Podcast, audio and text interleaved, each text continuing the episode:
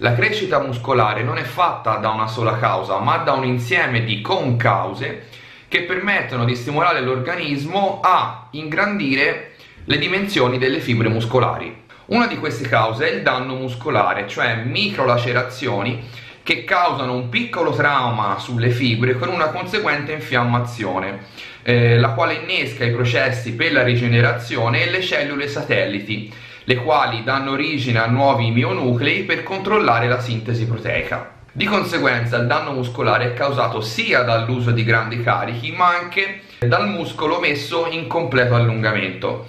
Per esempio, le serie negative o le eccentriche controllate enfatizzano proprio questo tipo di stress. Di conseguenza, in un programma completo per l'ipertrofia è necessario introdurre anche il danno muscolare ed è importante non solo per massimizzare la crescita dei muscoli, ma anche per scegliere gli esercizi che meglio si prestano a incentivare questo tipo di stress.